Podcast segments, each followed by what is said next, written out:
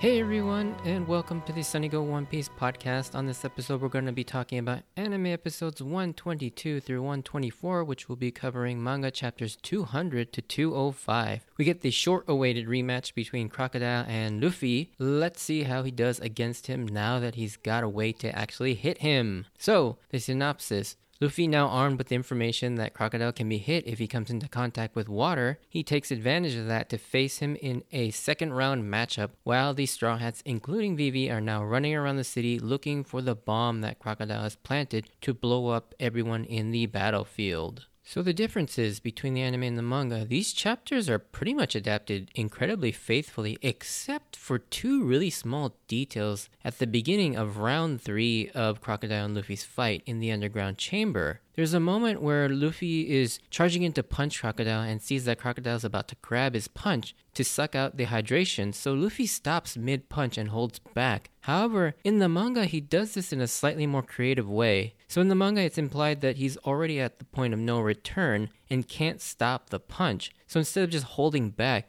he kicks his own foot up and then punches his foot instead to stop himself from actually making contact with Crocodile, which is really interesting. And I'm going to talk about this a little bit more later. But the other slight change is I noticed was how Luffy gets poisoned in the anime. So Luffy in the anime extends a, a pistol punch, and while it's extended, Crocodile cuts him with the poison hook while Luffy pulls his arm to the side. He also gets later cut in the leg almost the same way. However, in the manga, Crocodile and Luffy trade blows, and Luffy gets inadvertently cut on the shoulder as he kicks Crocodile's face during close quarters combat. And I like that in the manga, Luffy's strategically only using close quarters combat to avoid leaving himself open for too long and getting his hydration sucked out or getting poisoned, because he's learned from his last two fights. They're both really minor changes, but I think they kind of take away from Luffy's sort of combat creativity and his fighting sense. And I'm not, honestly not sure why they changed these because it just seems weird. They don't really do anything to me, and it just seems like they just change it to, the, to change it. But yeah, anyways, let's go into the episodes themselves. So here we go, round two with Luffy back, and this time with an actual strategy against Crocodile's sand abilities. He goes on the offensive. Like we've noted throughout the series, that while Luffy acts like an idiot, when it comes to combat, he's incredibly insightful and smart. As we see all throughout his this fight, one thing I love is that each time Luffy makes a mistake, he he learns and comes up with something new and even takes the advice of his enemies. He takes heart to Crocodile, saying that it's not just about relying on the power of the devil fruit, but using it in creative ways. And one of the best examples of this is how he uses the water covered Gomu Gomu no pistol, but is immediately grabbed and dehydrated. But the next attack he uses when he does Gomu Gomu no pistol, but then plucks his arm like a guitar string and makes it vibrate, causing it to look like multiple fists, making it hard for Crocodile to actually grab the correct arm and it's like seeing stuff like that it's it's such it's so cool seeing luffy just like come up with all these like ridiculous ways to combat their his enemies strategies and to sort of one up them. And i think one thing i really like about this fight so much is that this sort of turn around in the dynamic of the fight compared to the first one is a very natural progression and it makes sense. Unlike some other anime series it's not some random power up or transformation that luffy does here. It isn't the result of some Deus Ex Machina plot device, he actually uses his brains and strategy here to gain the upper hand on Crocodile.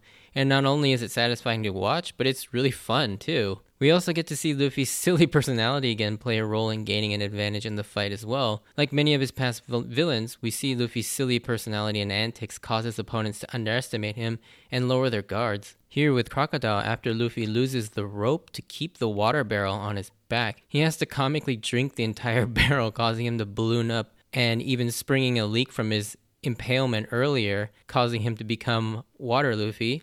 And this is understandably played for laughs, but it's just as absurd in universe, and Crocodile begins to wonder if he even understands the seriousness and the danger of the situation that Luffy finds himself in. And he believes Luffy to be a, a foolish idiot who's in way over his head and decides to just charge in at Luffy head on and ends up being doused by water, leading to a critical mistake, causing him to be stopped in his tracks, allowing Luffy to land a devastating Gomu Gomu no bazooka right into Crocodile's gut. And this hit is animated much better, and it really sells the impact of this hit which is good because I personally love this hit even more than the initial punch, the one that I complained about in the last episode. This one looks like it actually did some real damage to Crocodile. I think one thing that always stood out to me about this whole section is how genuinely Robin laughs here, seeing the antics of Water Luffy. I feel like this is the first time we see sort of that mysterious tough facade drop for a split second, as she can't help but laugh hard at what she's seeing here, which is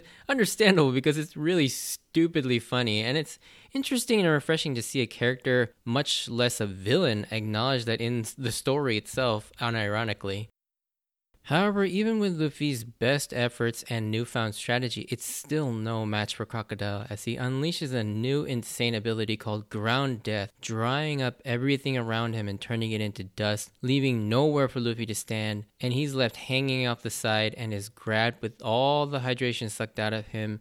And in a shot reminiscent of his last defeat, he's once again lost to Crocodile. And this here is a showcase of why Crocodile is so damn scary and dangerous as a villain. It's not only can he himself turn into sand, he has the ability to turn his environment around him into sand, making it an overwhelming and suffocating environment to fight against. But just before he does get all the water sucked out of him, Luffy spits out the remaining water he has up at Crocodile but misses him. I always laugh because, again, this sound effect that it uses to uh, fire the water is from Dragon Ball Z as the ki blast sound effect, if you've ever seen that.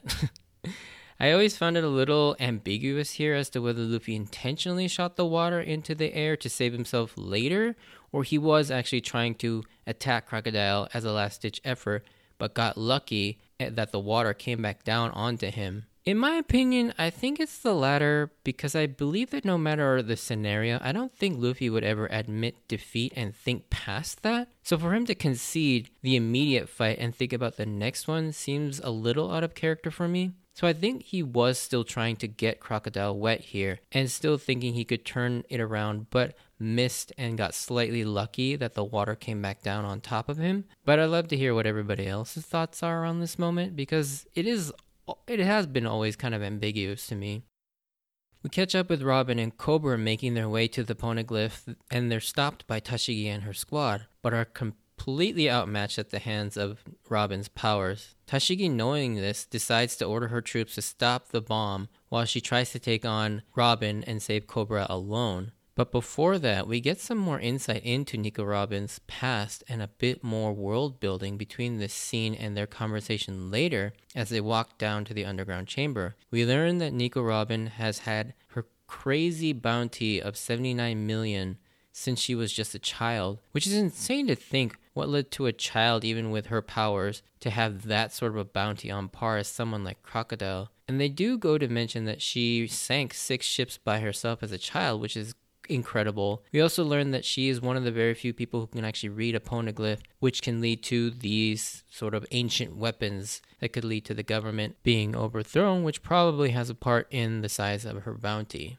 Tashigi, try as she might, on the other hand, gets utterly destroyed by Robin and is then mocked by Crocodile for being unable to do anything. And after coming across Luffy, all she can do is tell him which direction Crocodile went. This decision right here solidified to me kind of why I love Tashigi. Because even though she's a Marine, she doesn't just blindly follow a rigid sense of dogmatic justice of the Marines, but sees the situation for what it is and does what she believes is right accordance to her own sense of justice, even if it means relying on and helping a pirate, as long as it helps the people and saves lives. Tashigi is goals right here. Her priority is helping people and not the politics of keeping up an image of justice in the Marines. However, this dissonance in what she thought was justice and what the real world is like causes her to have to come to grips with what justice actually means for her going forward. And I really like the fact that she has to reflect on this and more on this in a few more episodes, though. But for now, I personally really like this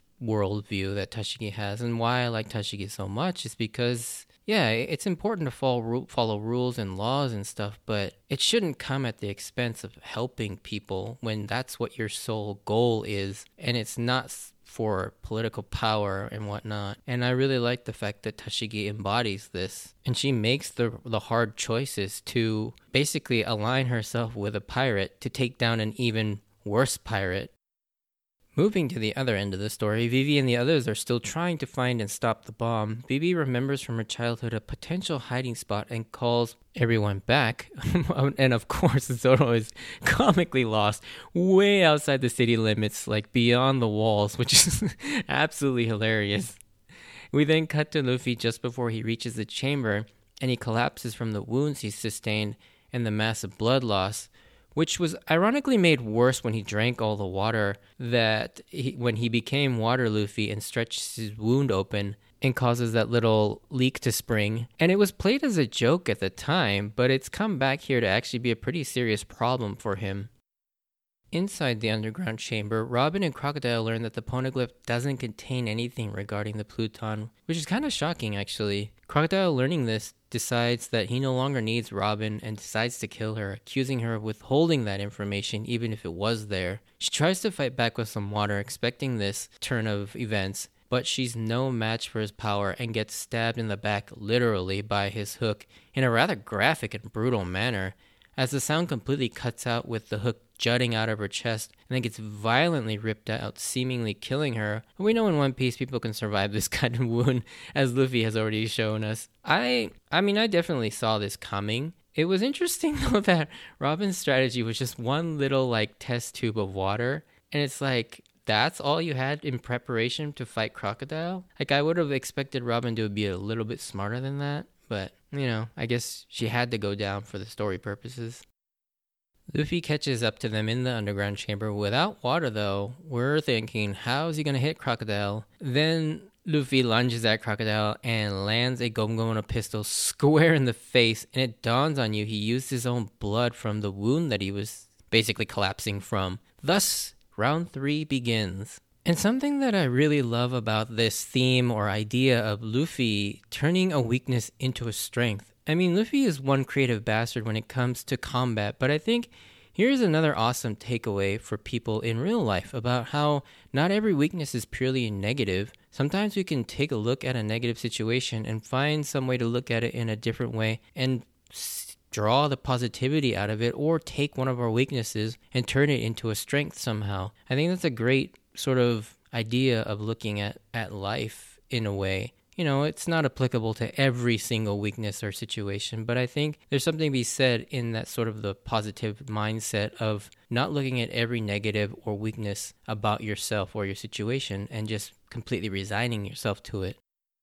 Getting back to the story though, Crocodile at this point I think is pretty scared. This guy has avoided death by being killed twice now, he knows his weakness and seems to have an unshakable determination to beat the shit out of him. So here, Crocodile decides to pull out a cheap trick. And for all the talk earlier of the fact that like truly powerful pirates will use their devil fruits in creative ways, it's Crocodile now who's reduced to using cheap tricks like poison and weapons, while Luffy is actually the one using his body in creative ways, along with the sheer power of will that he has. In particular, I love one move that was changed in the anime, like I mentioned up above. Like a, you know, Luffy is about to punch him with Gomu Gomu no pistol, but then Crocodile readies his hand to stop it to suck out the hydration out. But Luffy instinctively kicks his foot up to stop his punch. Or in the anime, he after he extends his arm for a punch, he actually pulls his hand away while it's still already extended with his other hand to try and prevent his arm from getting skewered by the hook. And Luffy keeps innovating how he, how he uses his body and his powers throughout this entire fight, while Crocodile is increasingly more and more reliant on tricks and weapons, and sort of shows this sort of all the talk that Crocodile has in that when the chips are down, Crocodile can't even follow his own advice. Getting back to the other Straw Hats, they're all trying to get back to Usopp and Vivi's signal, but because the signal is visible to everyone, it attracts the Baroque works too, unfortunately. Zoro, still lost, is guided actually by the Marines, and Nami and Chopper are actually rescued by Tashigi and her squad, as she now fully is committed to supporting the Straw Hats in their effort to help Vivi. It flashes back to the moment at Rain Base where Smoker leaves Tashigi in charge and for her to decide how she will proceed once she gets to Alubarna. As a kid, I always was confused as to why Smoker left. And as I grew up, I thought it was just a lazy narrative way to get rid of a super powerful combatant from the fight so that it doesn't turn into sort of this Deus Ex Machina type of situation. But more recently, I think I finally see why Smoker leaves here from an in story standpoint. Because if you remember, just before this flashback moment, Smoker himself had the realization that justice isn't so black and white, with the Straw Hats clearly not evil nor their outright enemies when he sees that Luffy actually just out of his sheer whim decides to save Smoker from drowning, even though they're considered enemies. And I think seeing what was about to happen with the conflict between the Straw Hats, Alabasta, and the Baroque Works, he wanted Tashigi to also gain this sort of insight and come to this realization as well, and wanted Tashigi to grow, but he also knew Tashigi being so straight laced, she needed to experience this firsthand to make up her own mind as opposed to straight up lecturing her. And you see here that that's exactly what has happened after Tashigi has seen everything and experienced what quote unquote justice is in this world of the pirates and the Grand Line. And she now realizes that everything's not so black and white. And Tashigi, seeing this, without enough strength to carry out her own sense of justice, now has to rely on pirates of all people to help her save the country and defeat the Baroque works. It really, really begins to make her question what does justice actually mean? When the people she thought were the criminals are the ones who are doing more to help the people than she or her soldiers can. It really throws a wrench into that sort of mindset and philosophy. However, because Tashigi, being the incredible person she is, and truly has a moral sense of justice, she puts away her preconceived notions and does what she believes is right, and that is helping the people of Alabasta and saving as many lives as possible, even if it means aligning herself with the pirates. And this right here, like I alluded to way back when I was talking about her in Logtown, is why I love Tashigi and Smoker so, so, so much. And even though they don't get their time to shine as often as I wish they would, you know, they don't let anything get in the way of doing the right thing. And I really admire that as characters. I just wish I got to see more cool moments with Tashigi and Smoker, though. To end the episode, Vivi leads the crew to the clock tower after having figured it out from a memory from her childhood. However, just when they need him the most to get to the top in four minutes, Pell is shot down by another Baroque Works pair, Mr. Seven and Miss Father's Day, and they've got to be the strangest designed pair. Also, Pell, man, Pell can't catch a break. This guy has been through a lot. And uh, yeah, I, you know, the one thing though is I feel like it's so random having introduced Mr. Seven and Miss Father's Day right here towards the very end. They just kind of like randomly show up, but you know, it is what it is. I don't really mind it that much. With Sanji and Zoro a quarter and half way up the tower respectively, they all need to figure out a way to get up there somehow in less than four minutes to stop the bomb. But that's where the episode ends. And as we near the finale of the battle, the stakes have never been higher with time running out for everyone. The crew has to figure out a way to disarm the bomb in less than four minutes, and Luffy has to somehow beat Crocodile before he succumbs to the poison or the chamber collapses on top of him.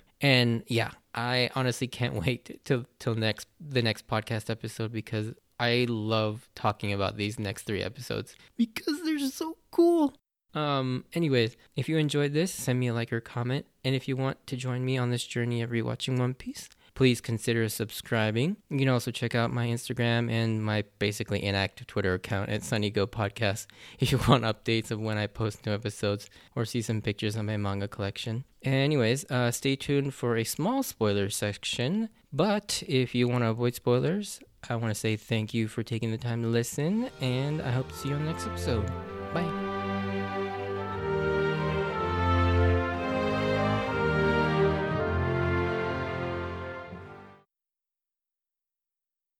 All right, so spoiler section, just a couple things, and these are going to be more or less less scripted, so it's going to be just me off the top of my head. But I think one thing I wanted to mention is is while I love Tashigi and Smoker a lot as characters, I just wish they had more things to do. And the thing about Smoker is, is as much as I love his character, I think he gets kind of shafted later on in the story. I mean, I feel like Smoker just gets his ass handed to him left and right, despite how strong he seems. I don't know. I just wish he had some more moments of to shine because I, I mean the last memory I have of Smoker is just him getting his ass handed to him by Doflamingo. And while Tashigi has some amazing moments in Punk Hazard, I don't, you know, there's just really not much for them to do, unfortunately. I do think towards the end of the series, Eh, or at least this is my hope, is that Oda has some plan for for both of them because they've been building up to to them sort of I don't want to say anti-heroes because I mean they're they're pretty much heroes. They're they're good people and they do the right thing. And there are some of the very few Marines that actually have eh, their own sense of justice that's actually morally correct by most standards. And so I hope that they come back and help the Straw Hats at some point, at least near the end of the series. The other thing I wanted to talk about was Robin. Obviously, we get to learn that she sank those those six ships, but obviously we later find out that that was the doing of the Buster call called in by Spandam's father, and Akainu or Sakazuki is the one that actually fired on all those ships, and Robin really didn't have anything to do with it, and they covered it up with the whole mess on Ohara and giving her that bounty. And it's interesting to see that this story had been set up here, and it doesn't even culminate until I probably like another 200 or so episodes when we finally get to Water 7 or at least or maybe Long Ring Long Ring Longland man that's always a hard one to say but yeah uh, when they run into Aokiji and and they attack or he attacks them and so it's it's great I always love going back and seeing these like sort of breadcrumbs placed in the beginning of the series and having them come to fruition like hundreds of episodes later and like several years down the line. Because I, I, believe this between this moment and the water 7 moment that's like six years. And so it's a long ass time to to wait. And yeah it's it's pretty crazy how that how those breadcrumbs really show up in the fact that she hates people from the world government obviously because of the buster call and what she's been through and it's interesting that oda has already basically outlined Robin's entire sort of arc from here until the end of Enies Lobby, at least. But yeah, those are just a few small things that I wanted to mention. Anyways, thanks for listening, and I will see you on the next episode. Bye.